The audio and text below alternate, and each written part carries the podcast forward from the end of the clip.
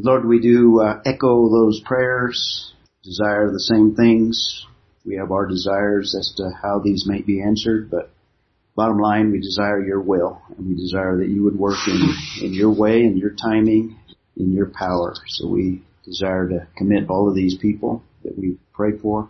We also desire that uh, this morning, as we concentrate on your word, that it would come alive to us, that we would have a vision, particularly a vision for Jewish people. I know there's very few here in this community, in this location, but yet we may encounter them. May we be good witnesses to them.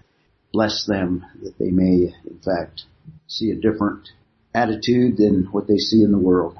So we just commit our study to you in Jesus' name. Amen.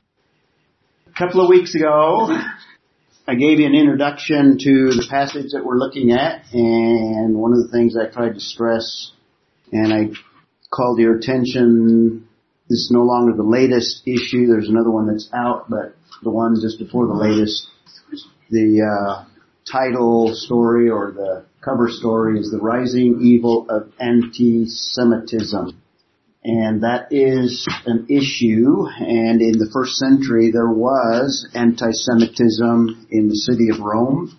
When Paul writes the book of Romans, it'll only be a few years, and all the Jews will be expelled, essentially out of Jerusalem, and basically out of all of Israel as well.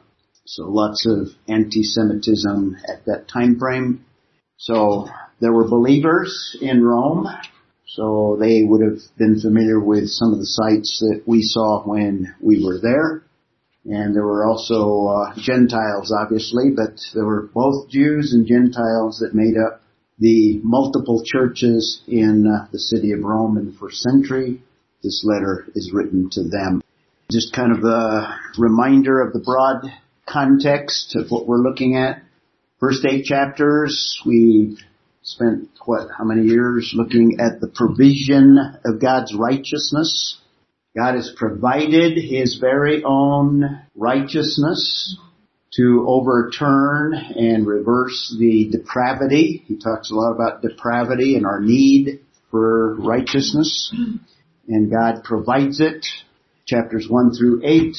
It's by grace through faith alone. Now that by itself went against the current thinking of Judaism in the first century as well. And I gave you lots of other issues that Paul raises. And the first part of chapter 9, we get into some of those issues. I entitled this whole division, chapters 9 through 11, Vindication. The focus is going to shift from chapters 1 through 8 to chapters 9 through 11. The focus is going to be on God the provision of righteousness focuses on unbelievers that need righteousness. And once we receive it, we grow in righteousness. That's sanctification, six, chapter six through eight. And the focus will shift to God and Paul is going to vindicate the character and the righteousness of God because there would have been some issues that have been raised not just by Jewish people, but anyone that was thinking concerning what's the situation with the nation of Israel in light of we have all of the Old Testament, they have covenants, they have promises, they are still active in their their ritual, and there's many Jewish people that obviously are right before us. What about all those promises? Do they go by the wayside and now the door has been opened to Gentiles? Which would be abhorrent to Jewish people because they had an attitude that uh, they were the chosen people. Well, are they the chosen people or not? Or did God take back some of these ideas? And what Paul is going to do in 9 through 11 is vindicate God's righteousness in light of the setting aside of the nation of Israel, not removing them. In fact, in, remember in the introduction, the church does not replace Israel. It's called replacement theology. It's a false doctrine and it has stimulated a lot of people within the church throughout the history of the church to the next step of not only rejecting Israel, but even to the point of persecuting them. So vindication has three parts. First part is the emphasis on God's sovereignty in choosing Israel to begin with. So he's going to explain this doctrine of election. So we're going to spend some time, not today, but starting next time, looking at this concept of God's choice, and particularly his choice of Israel. And in that, not only do we gain an understanding of this whole concept, but what Paul is laying here is the groundwork to explain God is sovereign in choosing, so he is also sovereign in choosing Gentiles. He's also sovereign in setting aside Israel. And in that, we will also see that uh, he is sovereign in rejecting on a temporary basis the nation of Israel. That's chapter 9, verse 30 through the end of chapter 10. But the church does not replace Israel because God still will fulfill everything that He has promised, all of the commitments He has made, all of the covenants God will fulfill. It's just a matter of the timing. So there's still a restoration for the nation of Israel. And in fact, all of Israel shall be saved. Key phrase in chapter 11. So we have Israel's choice and God's sovereign in that. God is also sovereign in Israel's discipline. They are set aside, not rejected, and in fact, they will be restored. So we have a future salvation for the nation of Israel. So on one slide you have summary of the three chapters. In outline form, we have an introduction, we have the provision of God's righteousness, essentially after the introduction, first eight chapters, vindication, 9 through 11, and the first major section within the division, past sovereign election of Israel. Everything that we talk about here is Israel. A lot of people miss that. If you miss that, you're gonna misunderstand some of the individual passages that we'll look at. So you need to keep in mind this is dealing with the nation of Israel. The concept of election is dealing with Israel. Now there's some things and analogies that we can draw from it in terms of the broader concept or the more specific maybe when we talk about individual choice, those sort of things, that controversial issue, hopefully we'll try to clarify some of those things. So chapter 9, 1 through 29, past sovereign election of Israel, and Paul begins, he wants to reach Israel, uh, Israelites, so he sincerely is explaining his sorrow and since we're in the section of vindication, I call Paul, Paul's sorrow vindicated in that he gives us a lot of little detail concerning the reality of it. In fact, he speaks of being in Christ, in the Holy Spirit. His conscience is clear in terms of this sorrow, so his sorrow is vindicated for his people. And we looked at the first three verses there where that sorrow is basically described, one through three, and today we're going to focus on the next part. So verse one, it's a sincere evaluation of his emotional state and his relationship to his own people. He's a Jew, remember? And we have the details of that sorrow in verse 2. And then uh, he even, it is such a deep sorrow that if it would be possible, and here's where we'll pick up, Paul would uh, sacrifice himself. He would substitute himself. If you haven't noticed already, I'm using S to alliterate here. Sovereignty, sorrow, sincerity, sorrow again, substitution. So let's pick up where we left off last time. Beginning in uh, verse 3, for I could wish, here's that desire to be a substitute. Remember we spent a lot of time explaining that this wish, it's not a prayer, it's more of uh, kind of an idea of communicating this deep sorrow that he has. I wish that I myself were accursed. We looked at that word and I tried to summarize what's involved in that. The wish there is in the imperfect tense, which indicates you could say, I could wish, or this, if it were possible, this is what I would desire. It's a past tense. It's a little indefinite. It's not aorist.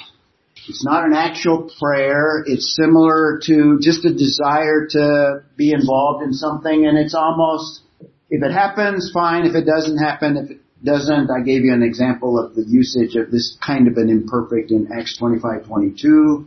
And in fact, it's an impossible wish. Paul could not be accursed. And I think he uses that word because it's related to what Jesus did on the cross. He became the curse. He became cursed.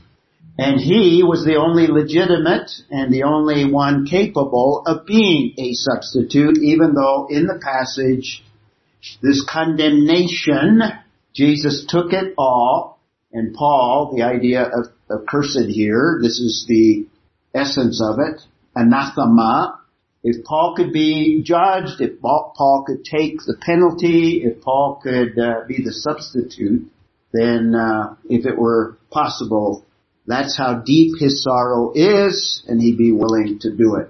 And we saw in the text, in fact, when I show the slide next, it has the idea of God being separated from Christ, just from the prepositions. Prepositions indicate that. In fact, uh, the word separated from is just one word in the Greek text. It's a preposition, but it carries this idea of separation.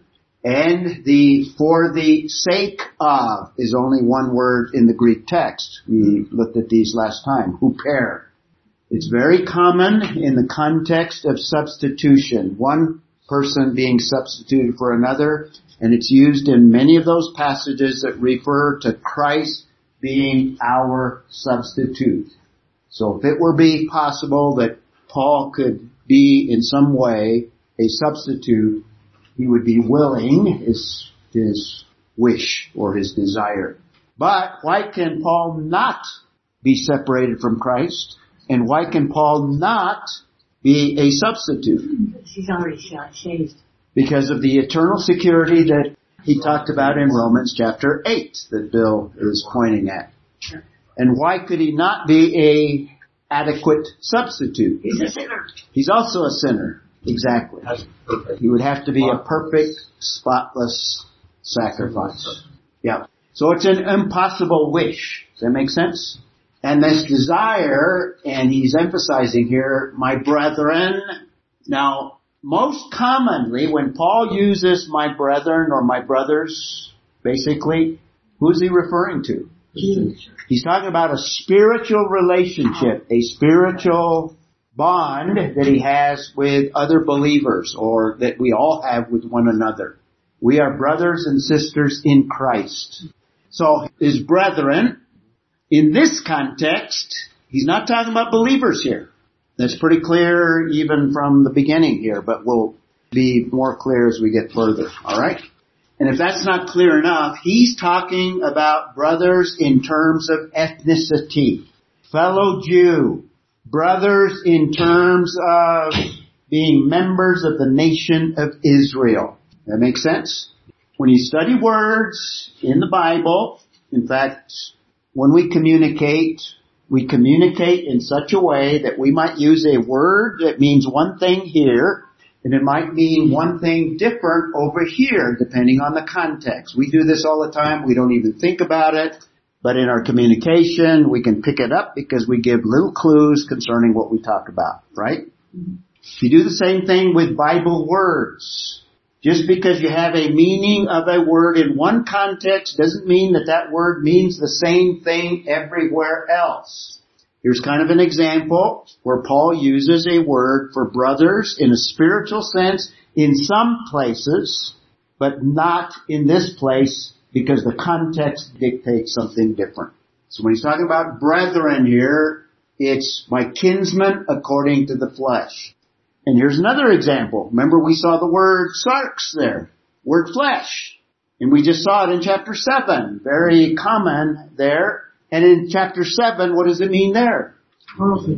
Primarily refers to the sinful old nature that crops up, does damage to us. How is it used here?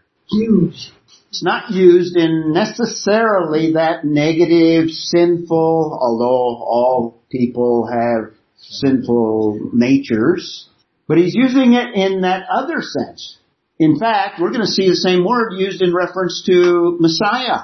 Did Jesus have a sinful flesh? No. So the flesh in itself is not, by itself, is not necessarily sinful. Jesus had flesh, had body, body parts. And what he's talking about, my kinsmen, according to the natural or the normal, the physical, you might say, in relationship to our ethnicity. We are brothers. We are of the same nature. We are kinsmen. We are, we have a relationship. So it's very clear that he's talking about Jewish people, particularly in the first century, but basically any time after the rejection of Messiah. So here you could say it refers simply to your genetic DNA. Yeah, yeah. You're, it identifies all the DNA, what makes you a Jew, which is separate from everybody else. Right. So two words in the same context that we've seen before that are used differently in this context. But the context determines the meaning, always. And this is just how we communicate. And the Bible communicates in the way that uh, we normally do. So, in fact, let me point out, we, we pointed out separated from, that's a preposition apo, for the sake of, that's huper, and that's where we get the idea of this impossible wish of separating from Christ and substituting condemnation on him instead of the Jewish people.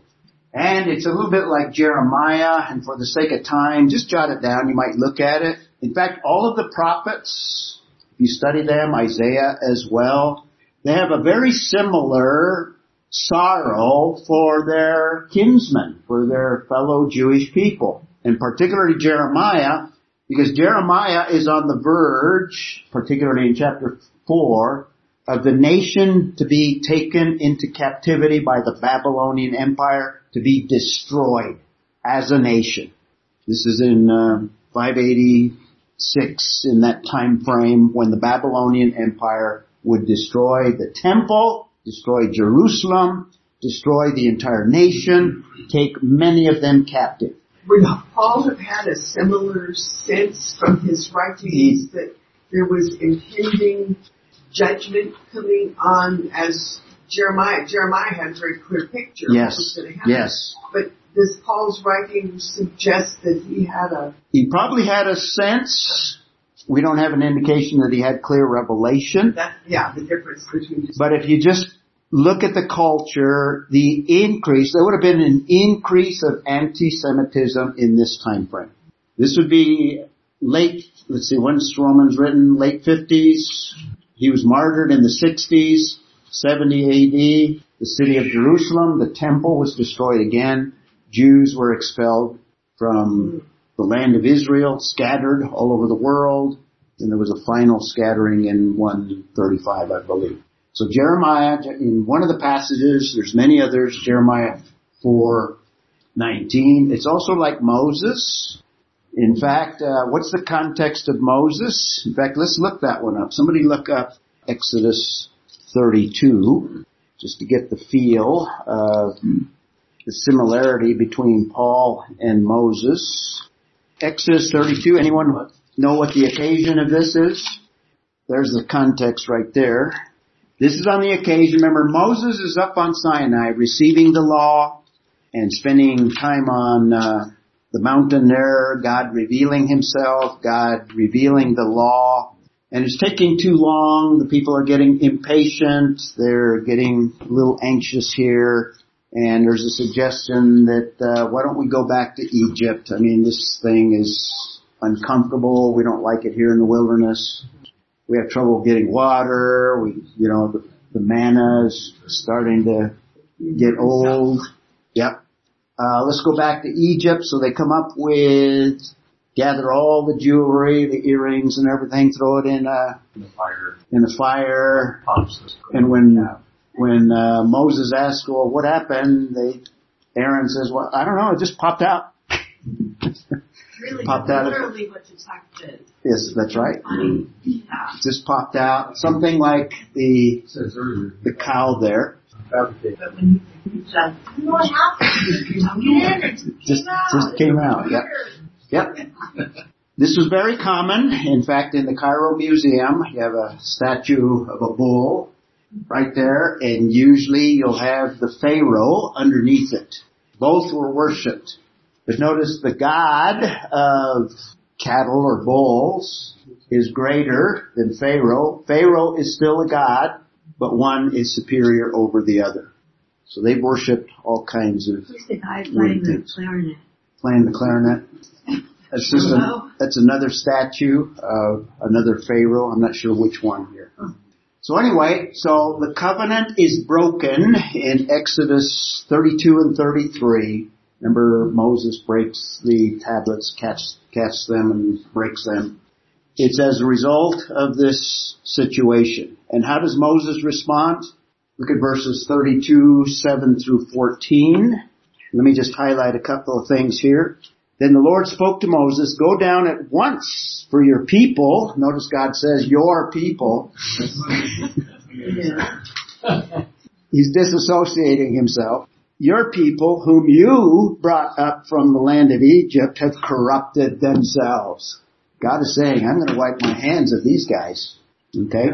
They have quickly turned aside from the way which I commanded them. They have made for themselves a molten calf, just like this one here, and have worshipped it and have sacrificed to it and said, this is your God, O Israel, who brought you up from the land of Egypt.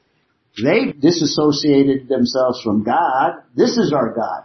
This golden calf. So God disassociates himself from them. And then skip down to verse 11. Then Moses entreated the Lord, his God, and said, O Lord, why doth thine anger burn against thy people? He's reminding God here. God says, Moses, let me alone. I'm going to wipe these people out. Yeah. Yeah, very good point. I should have read that one. Verse 10. Now then, let me alone, this is God speaking, that my anger may burn against them and that I may destroy them and I will make of you a great nation. So God wants to start over. He wants to violate his covenant Actually, would it be violating? If it was broken. Good point. I don't think, I don't think it would have been. We still would have. Well, it would have not violated the Mosaic covenant, but it would have violated the Abrahamic covenant. Yeah, because he had promised Abraham. Right. The Abrahamic covenant. Yeah. Yep. And, and there's another point I'd like to touch on here.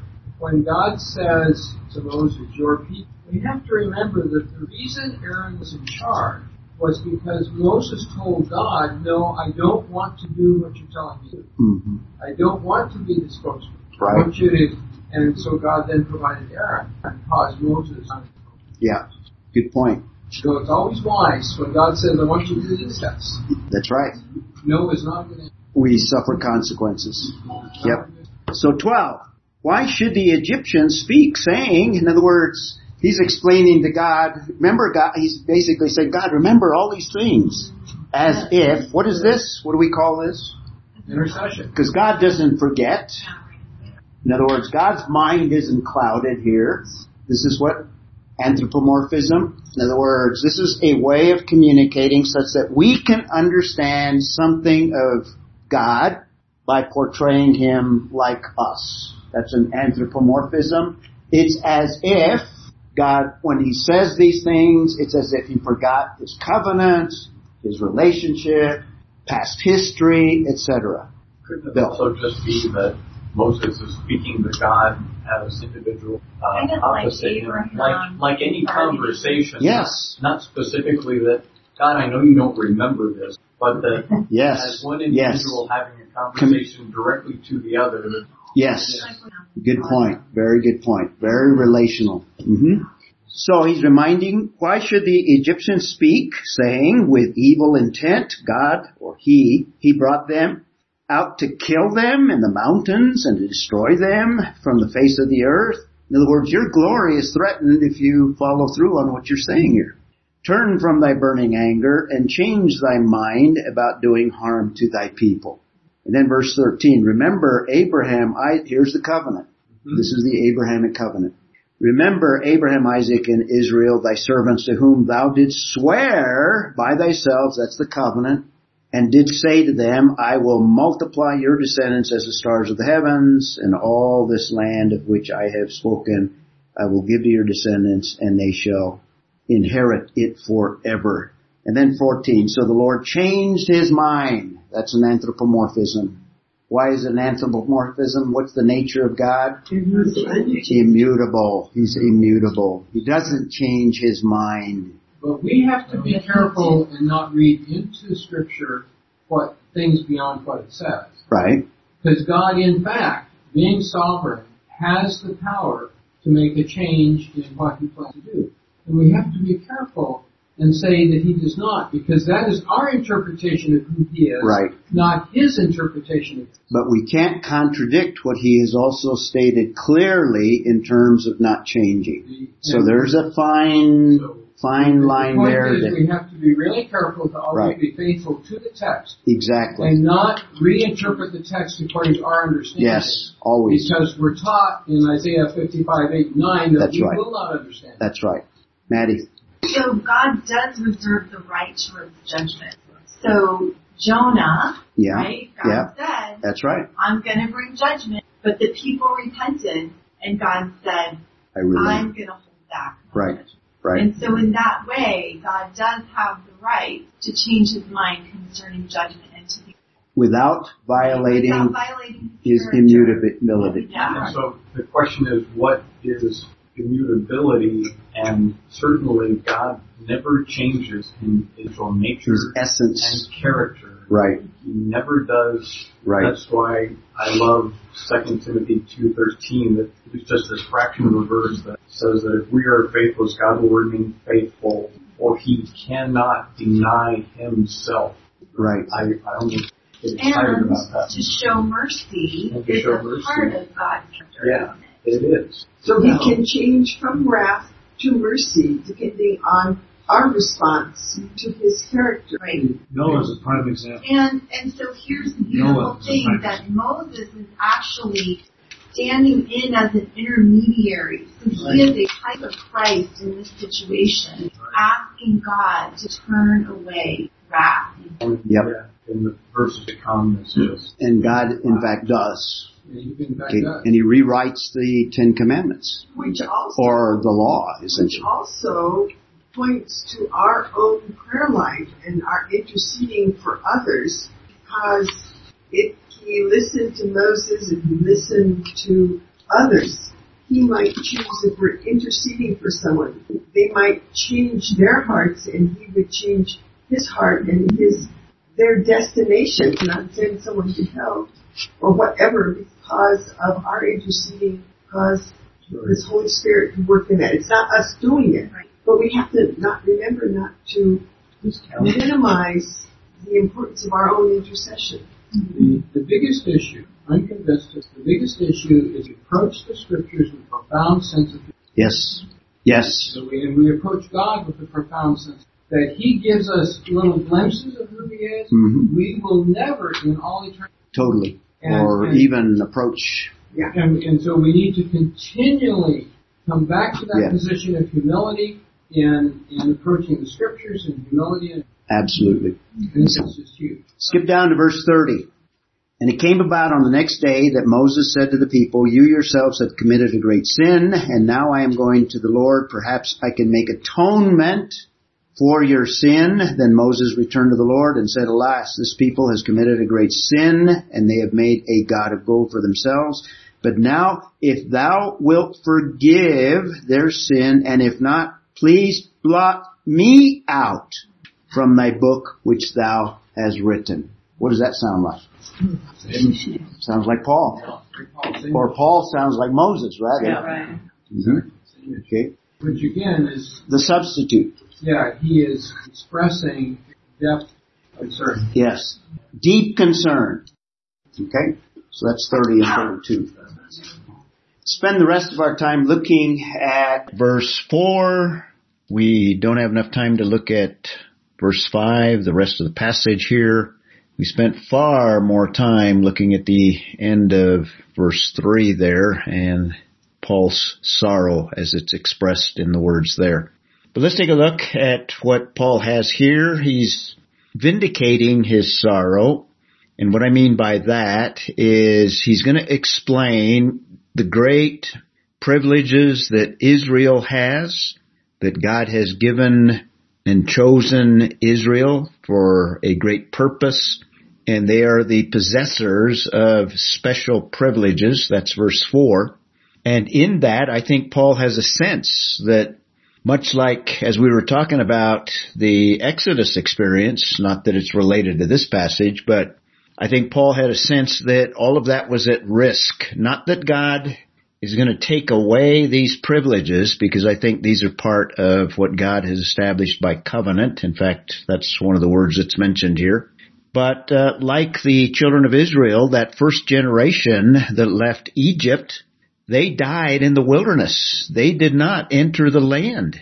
The land was theirs by possession, but they lost it because of their unfaithfulness and grumbling and everything that the book of Exodus outlines there. He sees the generation of the first century in a similar situation where yes, Israel is privileged. They have all of the privileges described in verse 4 and going into verse 5 as well.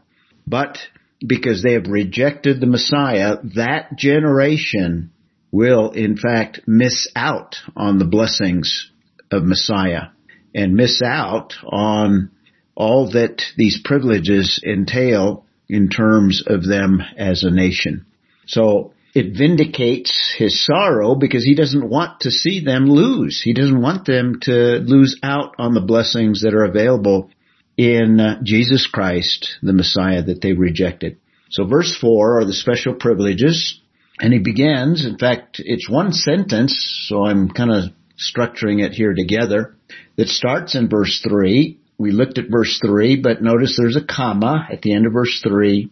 And then verse 4, who are Israelites? He just talked about his brethren, his kinsmen according to the flesh, and he identifies them more clearly now who are Israelites. I think Paul, by choosing the term Israelite here, is, I think, being very precise.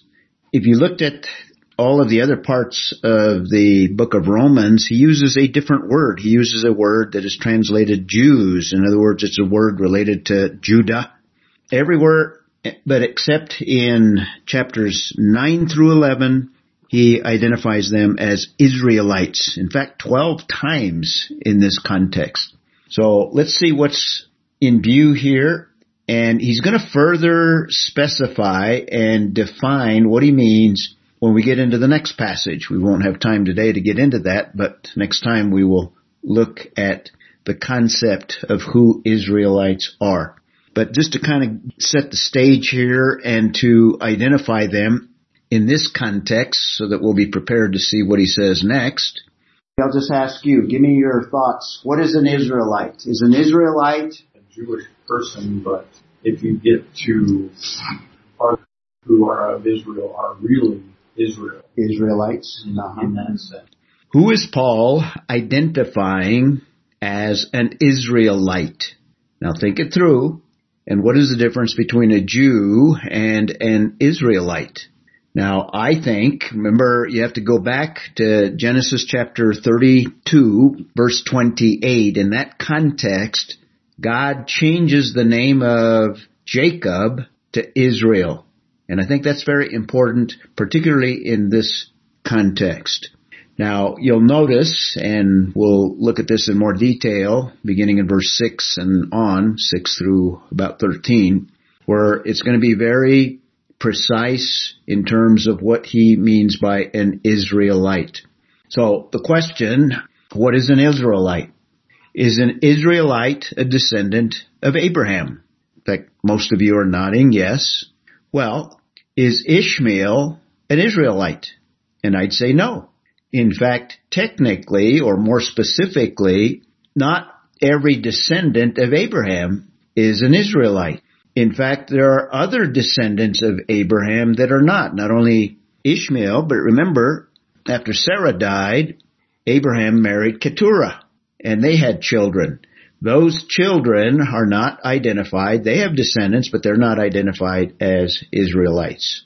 So, an Israelite is through the line of Isaac. But even then, is an Israelite a descendant of Abraham and Isaac? Well, we're going to see in the next passage, there's going to be a distinction between Jacob and Esau. Remember, Jacob becomes Israel. So there's a distinction that we need to keep in mind here. So let me ask you a follow-on question. There's, there's Jacob and Esau. Is Esau an Israelite? Well, if you study the history of Esau, he becomes Edom. They are not Israelites. They're Edomites. They're different. An Israelite is a descendant of Abraham, but more specifically, also a descendant of Isaac and also a descendant of Jacob. And it's Jacob's name that's changed to Israel. So there's a distinction that's going to be made in the next passage beginning in verse 6. And I think that's how he's using the term Israelite here. Now he's going to spell out all of these privileges that God has granted to Israelites that have this special relationship. Normally and commonly they're referred to as Jews, but I think more specifically in this context they're called Israelites. The first item, to whom belongs the adoption as sons? Do you remember reading about this little phrase as well? We saw that in chapter 8 in reference to Jew and Gentile in reference to people that have trusted in Jesus Christ. They have received an adoption. But even before that, before Messiah, I think in the Exodus experience, those descendants of Abraham, Isaac, and Jacob were in fact adopted and were part of the family of God. In fact, they were the original family of God. They were God's people. And part of the Exodus experience is the beginning of them as a people and the Exodus you could view as a salvation experience from the bondage in Egypt. So I think that's what is in view here. So the emphasis with this adoption that these people, these Israelites, are part of the family of God. There is no other nation that has that privilege. No other peoples have the identification as adopted as sons. Now the next privilege, the and the glory. We have a series here of several of these uh, privileges that God has granted. Each one of them are unique to, to the nation of Israel, to those descendants identified as Israelites. What's in view? Let me ask you, what's in view in terms of the glory? What do you think is referenced here? Well, if you remember also in the Exodus experience in the wilderness, first of all, as early as the events surrounding the Exodus, God began to manifest His glory in a visible, experiential way. Brightness, there was what is summarized as glory. So in Exodus 13, 21 through 22, we won't look these up, but you can jot them down and you'll see a description of a pillar of cloud that uh, was before the children of Israel, and then at night a pillar of fire. In fact, they were guided in the wilderness with this manifestation of God's glory.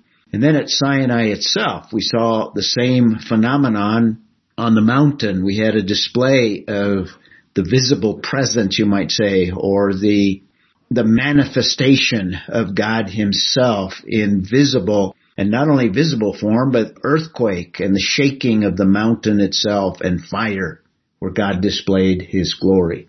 And you can read that, that example at Sinai, Exodus 24, 15 through 18. And then we have a lot of discussion at Sinai concerning the law, and then after the law is given, we looked at the passage in Exodus 32. I didn't intend to spend so much time, but it goes along with what we're talking about here. Part of the law was instructions for building a tabernacle. And when the tabernacle was built at the end of the book of Exodus, we have a record in chapter 40 verse 34 and 35 where God displayed a visible presence in the tabernacle as well. Later on in Israel's history, after they're a uh, full-blown nation, in the reign of Solomon. Remember Solomon builds a temple. 1 Kings 8 is a record of that. And no longer will the manifestation of God's presence be in the tabernacle. It will now be in a more permanent structure. Call that the temple. And God manifested his presence in a similar way. And if you remember the history of Israel, idolatry enters, there's decline in the nation, the northern kingdom is destroyed by the Assyrians, some of them taken captive. The southern kingdom also will be captured later, a few hundred years later by the Babylonians. And what happens to the glory? Well, before the temple is destroyed, the glory departs the temple, and that's described in Ezekiel chapter 10, specifically verse 4, verse 19, and then the glory departs from the Mount of Olives recorded in chapter 11. I don't have that on the slide. But the glory departs. Now think through. Did the glory return when the temple was rebuilt? No, there's no example. There's no glory in the Herodian temple or the uh, Nehemiah temple. In fact, the glory never returned. Now, the glory did come in the form of Jesus Christ, but it was veiled, except on one small occasion when he transfigured himself and only three disciples were witnesses of it. But we also know, for example, Matthew 24:30, Jesus Christ, when he returns, will be manifested in glory every eye shall see. And it'll be more glorious than anything the children of Israel experienced. Now Jesus Christ comes from Israel, so he's going to manifest his glory in his coming to Israel once again at the second coming. There's also a passage in Isaiah 4, 5 and 6. I think it's in the context of the millennial kingdom and I believe the glory will be displayed there again. In fact, that Isaiah passage, the description sounds very similar to the experience of the Israelites in the, the wilderness. So I think the essence of this great privilege that is granted to only Israel is the visible presence of God himself. No other nation experienced that glory. So Israelites to whom belongs the adoption as sons and the glory and the covenants. Now, because we took so much time earlier, I'm not going to have time to go into detail here. We'll save that for next time, but I'd like to go over what is in view in the covenants. Notice it's plural, so it probably includes more than simply the Mosaic covenant and or more than probably just the Abrahamic covenant, but we'll save that for later on. But let's uh, draw to a conclusion here. Let me just summarize a few things. I want to get to one particular slide. We also have another great privilege and keep in mind these privileges are for Israel and Israel alone. Tremendous privilege. The next one, the giving of the law, that's at Sinai. We talked a little bit about it. I'll discuss it in more detail. Notice also, and the temple service. And this temple service is the, the ritual, the sacrifices that God set up in the law that Israel was to abide by and that was carried through imperfectly throughout their history, the temple service. And I want to illustrate it with extending even into the first century. Here's a photograph of Herod's temple where the, this temple service was administered, sacrifices were offered, Jews would gather, they would bring animals, etc. And it would be in front of the structure there in the model to the, to the right part of the slide there. And the next slide that I want to show you, when we went to Israel, we visited Temple Mount and we were right on the spot, very close to where not only Solomon's temple was, but archaeologists believe that the Herodian temple also existed. In fact, on the photograph, just to the left of the temple sanctuary or the structure there, outside that wall there, very close to the wall, this photograph was taken of our group. So we were on the stairs looking up to what exists today, the Dome of the Rock, but it's believed that the Holy of Holies was on the very site of what exists today on that site. So we walked that whole area and this is where the temple service took place. So here's another photograph of the same location to give you the sense of where we were in terms of these experiences that Jews had until the temple was destroyed in 70 AD, where that generation lost the benefits of the great privileges that God had extended to them as a nation. So let's conclude with a closing thought here, and we might apply this as well to us because there's a principle here that is applicable not only to Israel, but I think a principle in general of scripture. And this principle, to the extent one receives privileges, the Israelites have tremendous privileges, and they, they still possess these.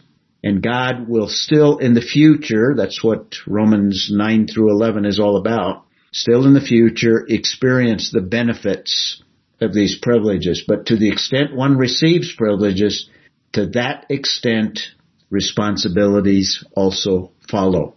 And because the nation rejected her Messiah, that first century generation lost out on experiencing the, the blessings and the benefits of those privileges. But there'll come a future day when they will experience them in full the principle we can apply. God has given us tremendous blessings and privileges as well, and He desires us to experience them to the fullest, but we need to walk faithfully with Him because we have responsibilities as well.